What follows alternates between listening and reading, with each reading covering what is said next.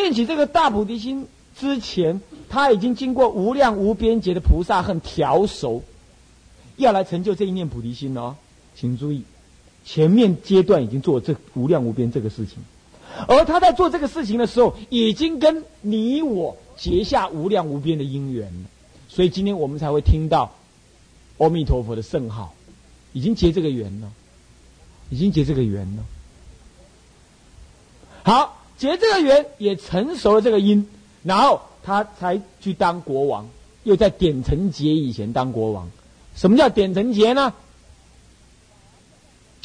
我告诉各位，《法华经》上说，地球大不大？娑婆世界大不大？地球很大，娑婆世界更大。我把整个地球磨成粉灰，磨成粉灰之后啊。每一粒灰是一个恒河沙世界，请听清楚哦。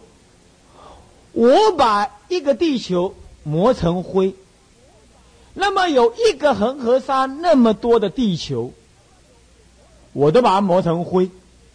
磨成灰之后，每一粒灰又是一个恒河沙的世界，再把这个恒河沙的世界再磨成灰。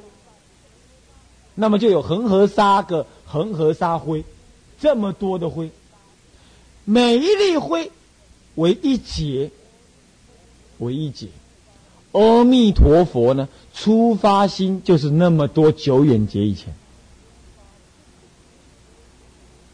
是这么久远劫以前，他出发心，一直修修修修，在十劫以前遇到四自在王，是吧？不是，在更早以前他就遇到四自在王。不是十劫，十劫是成佛，你不要弄错。在更久以前，他发了这个心，然后修修修修到遇到四自在王，然后他真正成熟这个大菩提心。好，注意听，当他成熟这个大菩提心的时候，又五劫思维，见不可思议恒河沙的无量无边佛的世界，然后他看完这些做参考之后呢？做了这些参考啊，把无量无边恒河沙的佛善巧的世界都看过了。世世在往以神通力加持他，让他看到，看到之后他就起了最大的欢喜跟决心，然后五劫思维，五劫思维干嘛？思考说要怎么成就一个最善美的世界，能够摄受他行。无量无边菩萨道以来，所谓度尽的一切众生，他要度尽；乃至于从这个时候成佛之后，无量无边的众生，他要度尽。他要怎么样能够度尽？用什么世界来度尽他？他用五劫思维，思维这件事情。好了，思维完毕，他开始修，一愿一愿的修，一愿一愿的修。他觉他肯定了，如果我发这四十八愿。一一成就的话，那么从无量无边点成劫以来所成佛的世界，到无量无边点成劫之后所要成佛，他们的世界都不会超越我阿弥陀佛这四十八愿所成就的世界。他要发这种愿，那么世自在王给他做受记，他说是的，你成就的四十八愿若能成就的话，那么你的佛度呢就。不能够有其他佛能够高过你。好了，那他为什么要成这个愿？他当时发的四十八个愿呢？请注意听，这就是你的心，不是阿弥陀佛的心。你现在要用心听我讲这个话，你不要用耳朵，你要用心。阿弥陀佛为什么要发这个愿？阿弥陀佛当时在发这个愿的时候，将他的心。骗满了一切众生的身心，他在思维这四十八愿的同时，一切众生他的菩提心已经没有边际的涵盖了所有的九界众生，佛以外的九界众生，他只有一个念头。他要让他所有原想得到、所有菩提心能够涵盖得到的这些众生呢，都入他的四十八愿的国度当中去。他要成就这样子的国度，他是先原想了这些一切众生的苦难，他才能够想出四十八愿来对治这些苦难。他如果没有这一切众生的苦难，包括菩萨哦，包括菩萨哦，什么菩萨？等觉菩萨，还不到妙觉，等觉菩萨，等觉菩萨，包括等觉菩萨，他也有苦难，他都要摄受。你看看，是乃是等觉菩萨，那更地狱更不用提了。等觉菩萨，等一下下一位就要成佛喽。他连那个他都要去摄受，然后他这样想完之后啊，这些都有苦，他要立一个世界，这个世界乃至等觉菩萨，从上到等觉菩萨，下到十八层地狱的一切众生都没有苦，他凭什么？四十八愿，四十八愿如果没有众生的苦，他就发不起来。因为有众生的苦，他才发起来了。他这一发，九界众生全部被四十八愿所摄，然后好，他开始修。他修的过程当中，念念投归在所有众生的苦难解脱。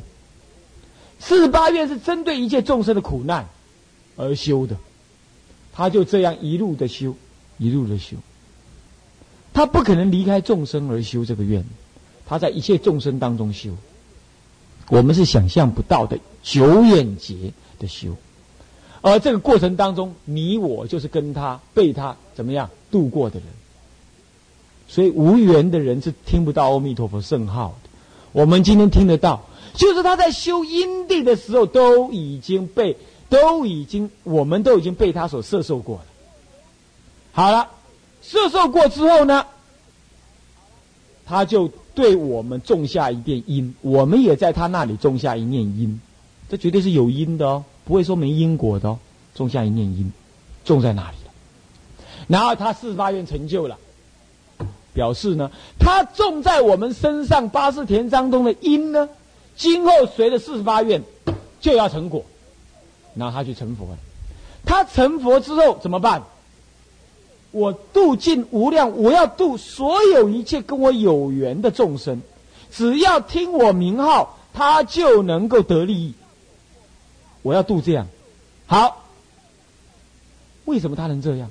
因为在无量劫以前，他都跟我们结了缘，然后他今天成佛的时候，他有无量无边的功德。这无量无边的功德，怎么能够让我们来领受呢？怎么能够让我们来记忆，然后再重新？接上四十八愿呢？四十八愿是他摄受我们的根本。我们只要能够随顺他的四十八愿，就是随顺的被弥陀佛所接引，所以弥陀佛他才能成佛，对不对？今天，比如说最重要的第十八愿，十八愿他这么说：若我成佛，设有众生欲生我国了，他只要想要生我的国度。那么他自心好药，他没有假心，他真正好药这个心。那么乃至十念若不生者，我不取正觉。请注意，第十八愿为什么号称为愿王？是因为说乃至你只要真正的想要往生，有这念好药心，称念我的名号，那么我的一切功德，我的一切功德都要摄受于你，都要摄受于你。什么意思？叫摄受于你。爱迪生发发明电灯，那是他的功劳。你今天有没有用到它？有。你跟爱迪生毫无关系。可是只要你有缘用到电灯泡，你就让他当时的努力得了利，在你的身上得利益了，是不是？最明显，汽车你并没有去发明，可是只要你愿意用，你就得到人家当时发明所投下心血的什么利益。这是不是最直截了当的道理？是的，阿弥陀佛，他就像一个最大的发明家，他为了一切众生的需要而去发明了一个净土。这个净土呢，怎么样才能够让众生得这个净土的利益呢？怎么样子呢？他又去发明了一个办法，一个开关。这个开关就是什么？就是阿弥陀佛的名号。他在因地当中修的时候，就已经带入这个因地名号的修持了。称念我的名，称念这个名号，自心信要。只要在这个名号底下自心信要，真的要来往生，我的功德就要加持他，让他来往生。这就像那个开关打开了，无量劫以来，他就是用这个心在修的。请注意，他用这个心在修，而你是不是也用这个心在修？只要你用这个心，那么对那个心，心跟心是没有分别的。那么你怎么心跟心没有分别呢？当时他说：“只要念我的名号，自心信要。”现在你说：“我相信，我好要，我愿意念你的名号。”那就是那个心说：“你信我的名号，你念。”那这个心说：“我信你的名号，所以我念。”这不是以因弃果吗？阿弥陀佛已经在果地上成就了这样子的愿，那么是由他的心来弃的。那么今天你用你的心来弃他的愿，然后就称他的名号，就弃了第十八愿。所以用心打开了什么四十八愿的功德门，然后你就得了四十八愿的色受的功德。所以说念佛在最危急的时候，你如果懂这个道理，那你就这样想啊：火车撞过来了，火车撞过来，假设是这样，火车撞过来，你是叫爸还是叫妈？不用叫，你这样想，你应该做，你甚至根本就不用作意，你平常就作意好了。假设你现在才听到，你还不会学会作意的话，你在那一刹那你要这样想：死没有什么，阿弥陀佛的本愿功德，只要我信，他就摄受我，那是我用心去投归的。你平常就这样想好了。所以火车来那一刹那，阿弥陀佛没有第二念，撞死了。树本来就已经朝向西边，一死一倒。就向西边了，没有助念这回事，也没有所谓的你要念佛到一心不乱这回事。你当下那一念就是完全的倒归，用心对心的养成，就念佛就是这个关卡而已。用心对心养成，你相不相信弥陀的本愿是在摄受你的？如果你相信了，那么你凭什么得他摄受的利益呢？他已经十八愿，你都有说了，念他的名号嘛，乃至十念，在观经里头，甚至说到更严重，一念，一念，你临终一念，临终未死的一念，未死加戏呀，你临终未死，什么念头都没有，就是那个念头，阿弥陀佛救我，可以，阿弥陀佛本愿加持我。更可以，阿弥陀佛，你的本愿就在里头。我念佛就是入了阿弥陀的本愿，那阿弥陀本愿决定摄受我的，因为你已经成佛了嘛。所以你的四十八愿当中，愿愿能够成就的嘛，不成就他不成佛啊。所以十八愿、四十八愿愿愿成就啊。那十八愿当中说称名号就能往生，现在好，我就称名号，那你的本愿就摄受我了，那就往生。所以一切最恐惧的事情。现在眼前的时候，阿弥陀佛就对了，没有任何一点点的怀疑，懂吗？没有任何一点点的怀疑，阿弥陀佛他就摄受你，是这样子。这不是念上帝得往生呢，不是这样子的哈。干嘛？上帝是凡夫，他有功德，但是他不能摄受你。阿弥陀佛是在你的心中修的。所以，当你当下一念弥陀佛，这一念清净心现前的时候，那么跟四十八愿的一所有清净心是完全无二无别的。为什么？缘起法当中无有一法可立。既然无有一法可立，没有众生，没有佛，没有众生，没有心，因此也没有所谓的轮回。那么在这种情况底下，你是一个凡夫，你有如幻的轮回，对不对？所以你直接称念那句弥陀佛。那句弥陀佛是无量无边的修行，舍了一切，泯灭了一切的轮回苦因所成就的弥陀佛。那么其实就在你的离体当中是本具的。所以当你放下了一切疑虑，念阿弥陀佛的时候，在理地上就已经跟阿弥陀佛的本地风光相接应。这就是所谓的他的本愿接应你的本愿。那么上帝不能何以故？上帝不见本心，所以他不能够从本愿当中现依在本心当中依于本愿摄受你，他不见本心，上帝不见本心，他还在轮回当中，不见本心，所以即使他有愿，也摄受不了你。就像你的同学有愿，你如果害怕，就念我法藏好了，我一定能摄受你，没有用的了。我的本心没显，当我的本性一显的时候，十八愿、四十八愿呢，随时朗然就在那。从空出假，随时在那里。那么你呢？你虽然是个凡夫，可是本质上你跟我是一样。那么你只要在临终的时候万缘放下，一念提起阿弥陀佛，你的本性虽然你不知道，可是它的作用却会自然跟我的四十八愿相应。那为什么我的四十八愿能应你？因为我彻底彰显本性的风光，如来的本来风光彻底彰显了，所以我的本性。就会就像这个鼓啊，它每自己不会响，你一扣它就会响一样。我的本愿随时在那里，你只要用你的本然的心，完全无怀疑的念一句阿弥陀佛，我那四十八愿就会应你。那个鼓的声音，四十八愿的鼓就会应你，就是这样，就是这样。念佛摄受一念能往生的真正道理。在不可说当中，我勉强而说，就是这么说的。如果你听不懂，应该的；听得懂，那就要小心了。听得懂，那就要小心了。那说法师啊，那你这样讲，听得懂要小心，那我该怎么去懂呢？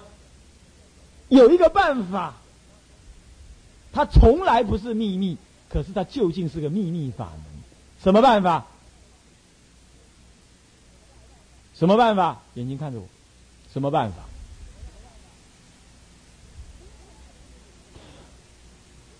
万缘不起，又没有念头的心念佛，就对了，懂吗？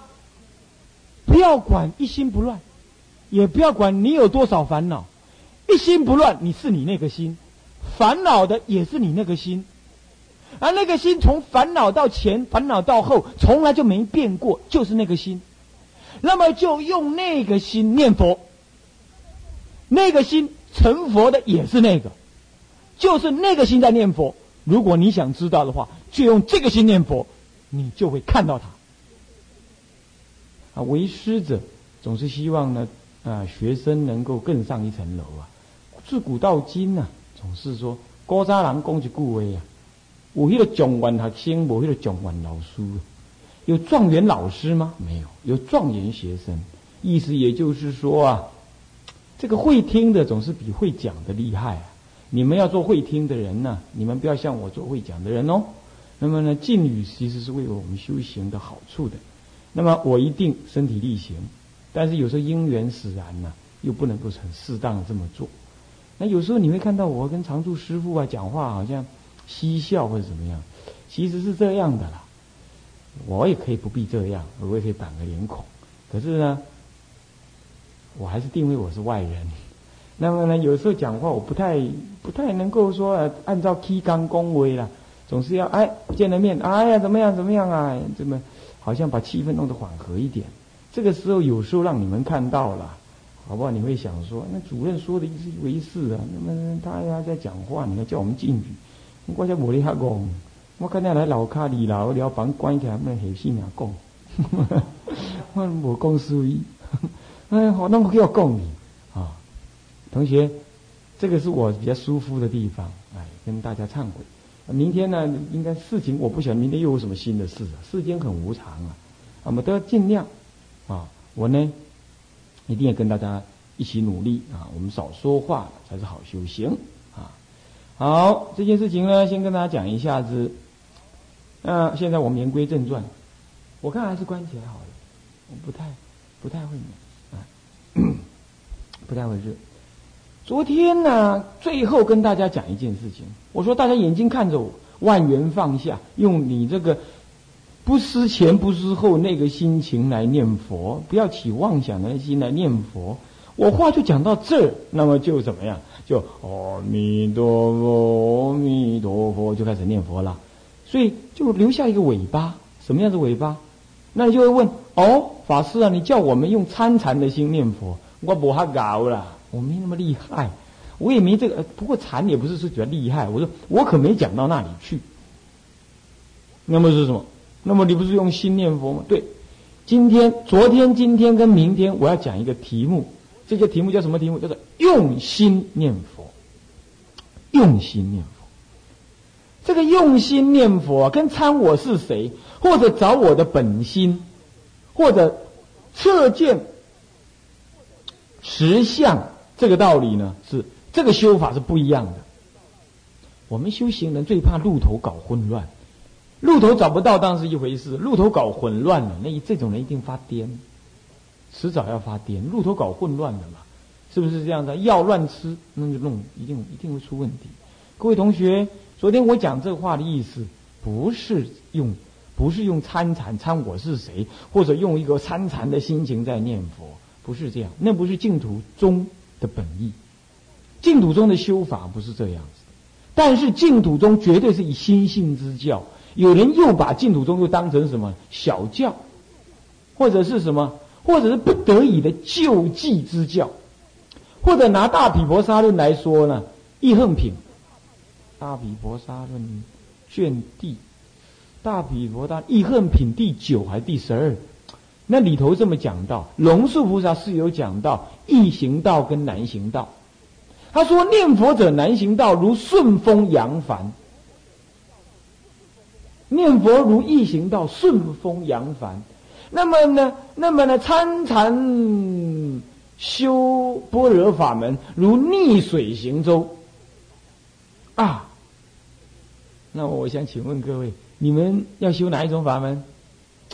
一等一的人当然要修难行法门嘛。来，我讲个比喻，我常常讲这个比喻，我现在还再讲一遍。还记不记得威尔康？你们都不知道，算了。就是反正就是台中常常闹火灾，有一个叫威尔康，欢迎你的这个这个这个这个西餐厅。就在中山路旁边，就在这个中中港中港路旁边。那么有一天呢，火警了，它那个外围啊，全部是什么防弹玻璃？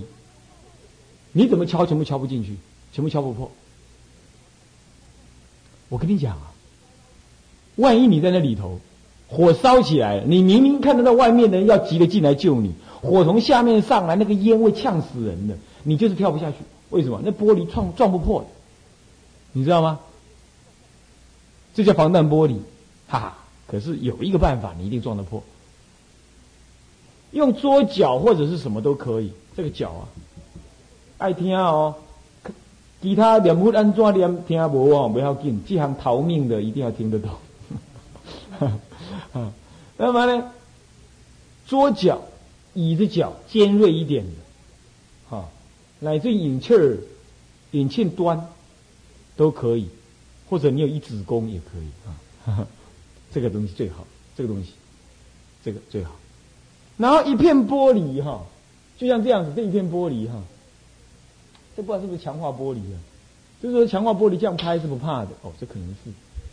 那么这一片玻璃，它镶起来的时候啊，它镶起来的时候，它强化玻璃最怕的就是这个角，喏，就是这个玻璃的角，就这片玻璃的角。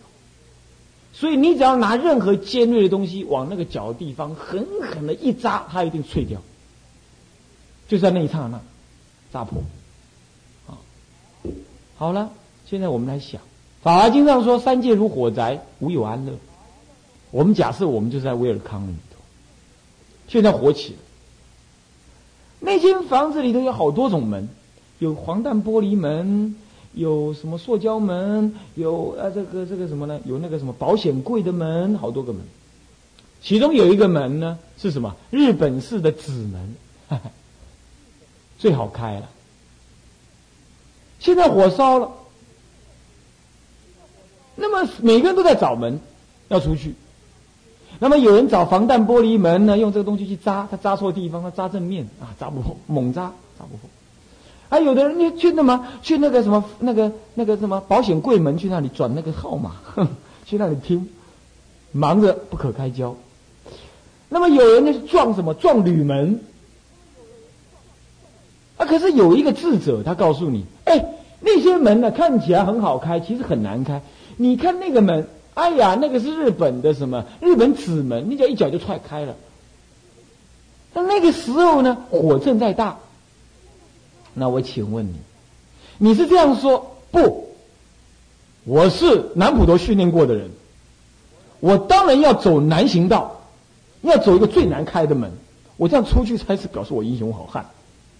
我要把这个防弹玻璃一脚踹开，我才觉得我这样出去的时候，人家才会欢呼。我如果呢走那个什么日本那个纸门，那出去那所有人都嗤之以鼻，说我走那种异行道的门，出来根本就。没有什么了不起，你会不会这样想？红月，你会不会这样想？啊，你不有救啊！他既然说他会，我有救。那等一下，等一下，显智法师拿一点那个什么精神药给他吃。今天火在烧，我们第一件事情就是离开这个火灾。我们不必要鉴别哪一种路走出去比较庄严，走出去让人家觉得你是壮哦，你是英雄，不需要。我们最重要就是先出去。既然出去，目的都达到了，那你要选择一条阻力最小、最直接、最了当、最你对你来说最有把握的。你不是说。在修行的过程当中，要得到别人的喝彩，要得到别人的仰慕，仰慕完了，你还在三界里头轮回，干嘛？你还在火灾里头。人家外面人家在讲哦，你看那个法华师好了不起哦，你看他用那跆拳道在敲那个门，你看看，哇，这是好美哦。那有什么用？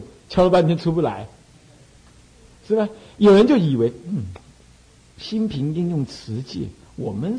这种知识分子当然应该参禅，我那跟老阿婆一样念佛，老念佛是不是老阿婆那个？我们另当别论了哈啊。那么你既然这样想了，好，那么你就这样想吧。可是你参禅很拽吧？嗯，参禅很有意思啊。我我不是呼我我我不是诽谤禅宗，我是说应不应激啊？就好像那个法华师在弄跆拳道，花拳绣腿啊，七弄八弄，还是踢不出来。没没多久呢。他就滴滴滴一下阿用撸出来，干嘛？在火灾里头，在火灾里头被烤焦了出来。所以说啊，在这个时代，你我昨天不是讲吗？我们都是什么人？留校察看的人，表示我们过去是参禅，早就去了啦，不轮到这个末法时代来参禅。你在末法时代还在当人呢，只有两种理由当人。第一种理由，你是大菩萨再来，哼，但对不起啊。个人法藏小生我，怎么样呢？有眼不识泰山，不知道您老人家是菩萨再来，所以老是劝你念佛，难怪你不应机。那您就大人不计小人过了哈。那么，请你晚上来告诉我，明天请你升座啊。啊，如果你不是这种人，那么你说第二种人跟我一样，干嘛迷迷糊糊来投胎？那表示过去没修成。那这样你就不要耍大牌，皮亚猫哎，顶起细狼参禅参不给，摇铃子没摇破两只铃子的，鼓又打破三个了，还没有还没有见本尊，那这样这一世干嘛？阿弥陀佛当我们的本尊，我们呢这一世修个异行道，那是祖师方便说叫异行道。在圆满的法门里头，哪有难跟易、大跟小的差别呢？孔老夫子讲过一句话：“有生而知之者，有学而知之者，有困而知之者，习其知之。”下面那句话是什么？一也。有人天生就知道道理，有人要学了才知道道理，有人要很困顿煎熬才会知道那个道理。可是不管用什么办法知道那个道理，到了你知道的时候，那道理都是一样的了，效果都是一样的了。只是知之一也，一样的“一”。各位同学，不要给自己的我执跟妄想分别心来迷昧了。我们以为啊，你是恶人，你是有修的人。我昨天就拿宝华山跟玉山的差别来比喻，对不对？凡夫站在地上，当然有宝华山跟玉山的差别。哦，宝华山很低，玉山很高。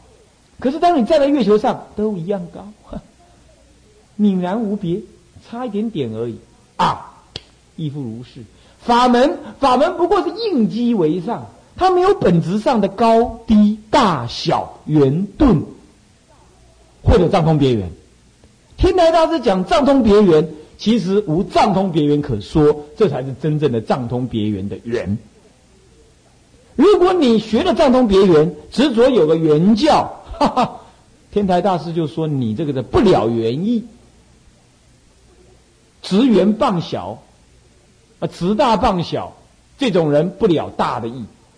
同样道理，你在法门当中伪烂的分，这是易行道，这是难行道，你自己就落入了错误的分别见。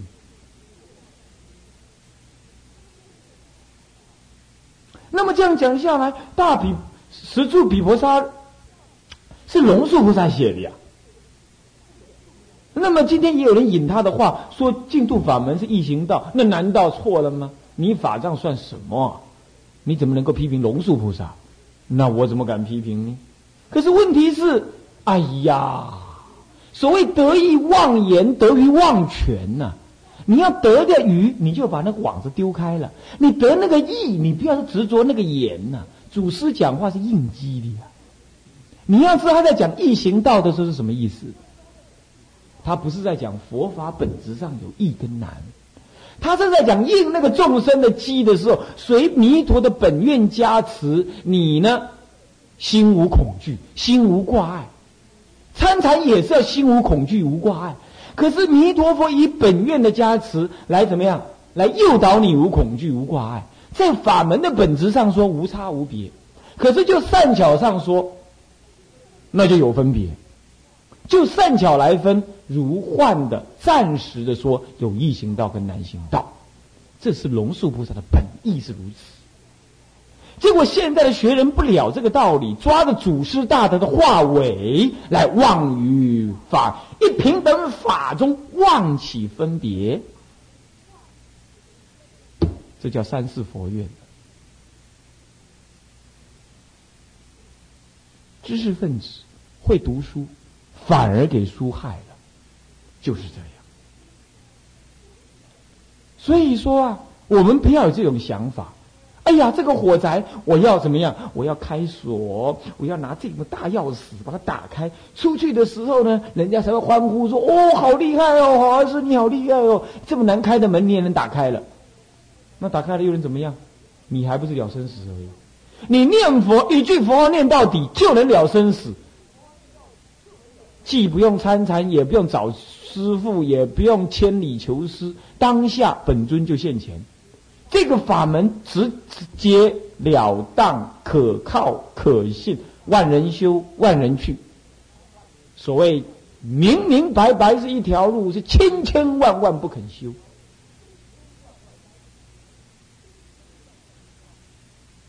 那这就是为妄想分别所蒙蔽，妄想分别所蒙蔽。所以说啊，各位同学，各位法师。凡夫修道都带个我，所以我喜欢，我以为，哦，有真上圣。那么呢，嗯，你们这种弥弥陀法门别失意的，要等到弥陀到弥陀世界去呢，还要几百劫才能再回来做菩萨。我们真上身，下一辈子就当菩萨去了，这才是有智慧的人。其实，除非你要说阿弥陀佛是非佛说。只要你敢承认阿弥陀佛是佛说，那么你今天这样子来分别净土法门，这本身就有谤法之嫌。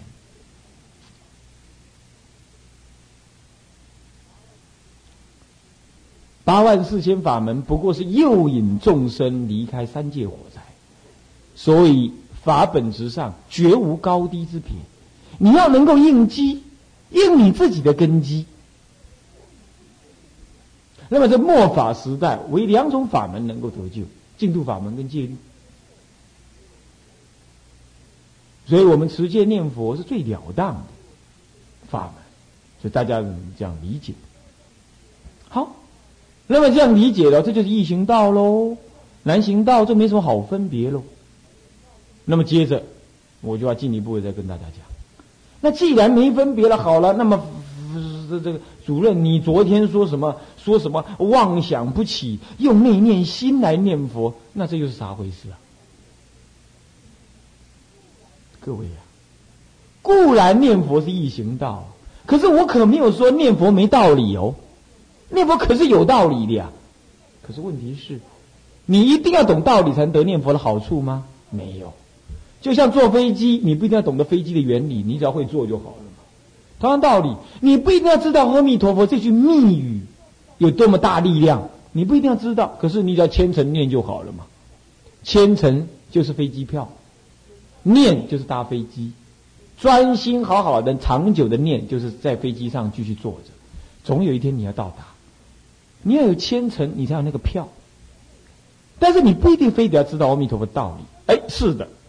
但是问题，我昨天说了，我们这些众生，末法的众生呢，信心薄弱，我执坚固，道力薄弱，所以说稍微有外面的八风跟诱引的话，或者是别人呢，哦，修了个什么法了，好厉害了，你就痒痒的，嘿，我念不念四五年啊，一点仔消息都无，我看可能我无契机哦，嗯，我看我来改题目。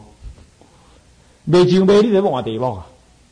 啊，所以呢，朝三暮四，啊，迄就讲咩？最才要滚呢！啊，你个迄，你个迄，迄支迄个抽出来，你你你十年你嘛未滚，十年你都不滚。所以说，固然这样可以不用懂道理就能得利益，但是应了我们现在知识分子的机，以及这种资讯流通混乱的这个机呀，我们必须要讲点道理。那因此，我昨天才会讲出那种话来。各位法师，各位同学，那个话是什么意思？我昨天，如果你们还记得的话，啊，其实你们应该记得的。我在讲，你们在听，你们也可以再记。啊，我我我讲完了，我都可能忘记，我还有其他事。不过呢，这件事情是我几乎是我性格的一部分，所以我忘不了。我昨天讲了，修净土法门有三种入处可修，还记不记得？第一，临死未死修，临终未死而修，未死害怕那个未加细一种修法。第二种怎么样？借势而修。第三种趁理直修。我昨天是颠倒讲，对不对？我说趁理直修，借势而修，再来未死临终未死而修。三种，这分别设三种机。趁理直修，勉强说他上上机，上根基；借势而修，勉强说他中基；那么临终为死而修，勉强说他是下根基。啊！但是我要颠倒说，临终为死而修，这是另外一种形式的上上机。借势而修，这是另外一种形式的中根基；那么趁理而修啊，是另外一种形式的下下机。这话越说你越糊涂了，我就说破除你那个什么法门、什么机修这种观念，没有了，这都是祖师方便说的了，不要给那些老生的舌头转了。你要真听他那个话。你会被骗。禅宗祖师常常讲：“唯禅一门，但接上上机之人。”是不是啊？这在提示那些禅盒子，叫他怎么样？要有自信心。我是上上机，魔来我都不管，我不怕；佛来我都不甩。泯一切才能见一切，这是善巧方便说。你要拿这个话尾啊，来自以为我参禅者的上上机，哈，东施效颦，秀西兰，没用，懂吗？那样破除你这个观念。所以我刚刚讲修净土法门有三种路处，不要分别它的好坏。我你我只要介绍，你只要听，然后选一样你去修就好了。我昨天最后的话语当中说：万念不起，烦恼前烦恼后，还没生烦恼的时候，内念心来念佛，这个是趁理而修啊。什么是趁理而修呢？这是在这个时代里头啊，我们要稍稍强调的。干嘛呢？中国的祖师向来啊，注重在强调第二个借势而修，也就是弥陀大愿当中第二十愿，四十八愿当中第二十愿，所谓修诸善根，发愿回向，临终无有障碍，然后能够直了往生。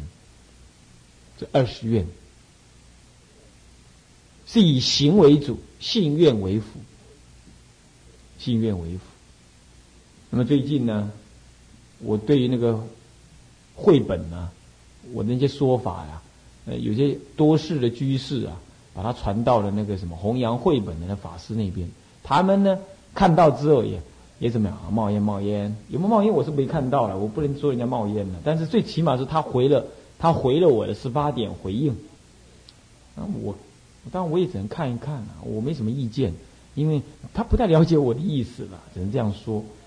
那么呢，当中我讲一件很重要的事情，我就说，十八、十九、二十是个个有性怨恨，而不是个个有，而不是说十八、十九分别是性怨恨。